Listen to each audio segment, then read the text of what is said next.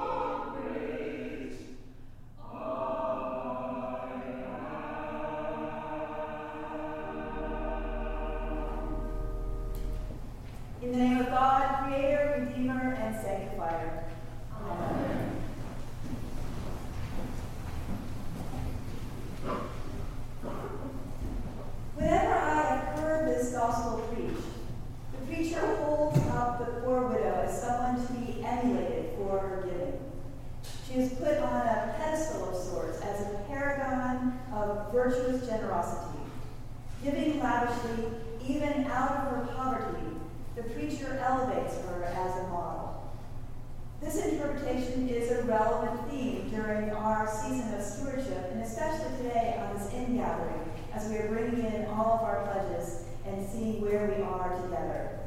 I commend this interpretation to you as you think and pray about your giving. It's a good interpretation. And I think there's more nuance to the story. Our gospel lesson consists of two complementary parts tied together by the mention of widows. The first part might be titled the, the Bad Scribes. We know that Jesus did not think that all scribes were bad. He talked with some and invited them to follow him. But here he condemns the scribes of the temple who plunged the poor into even deeper poverty charging exorbitant temple taxes. They gouge those who barely have enough to get by. They perpetuate a system which keeps the poor down and unfairly indebted. In condemning the scribes, Jesus raises the consciousness of his listeners. He makes a zingy social commentary and critique on how one can become complicit in this kind of system not only by doing something, but by doing nothing. By doing nothing, the status quo is perpetuated and it keeps down the poor.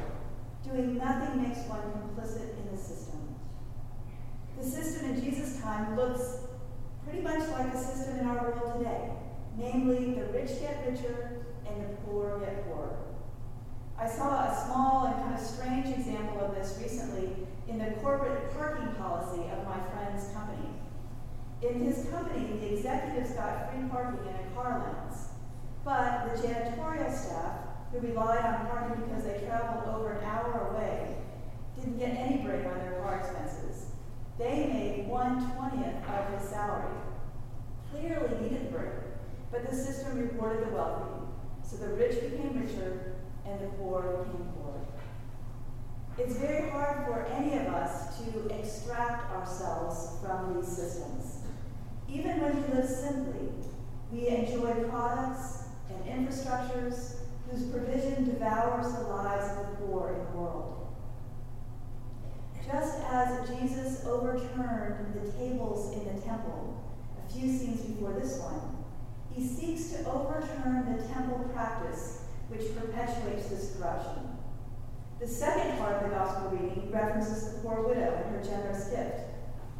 In a lot of sermons I've heard, the poor widow hides in the shadows. She's very weak and timid. She quietly, almost out of sight, slips her two cents into the coffer. But the story doesn't say anything about these details. She may not be meek at all. What if she stands and strides to the coffers boldly, with purpose and self assurance? Well, the tragedy might bring out even more that she still supports the system even knowing its imperfections. If she approaches with faithful dignity, her disposition heightens the ambiguity and the tension when we consider that the widow gives her all, in spite of the fact that the institution to which she remains faithful devours poor widows' houses.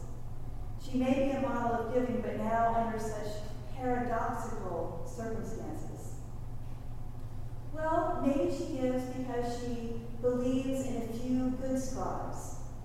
What's more, maybe she trusts in the power of Jesus to overturn the current system and make it equitable, and so she gives generously in that hope.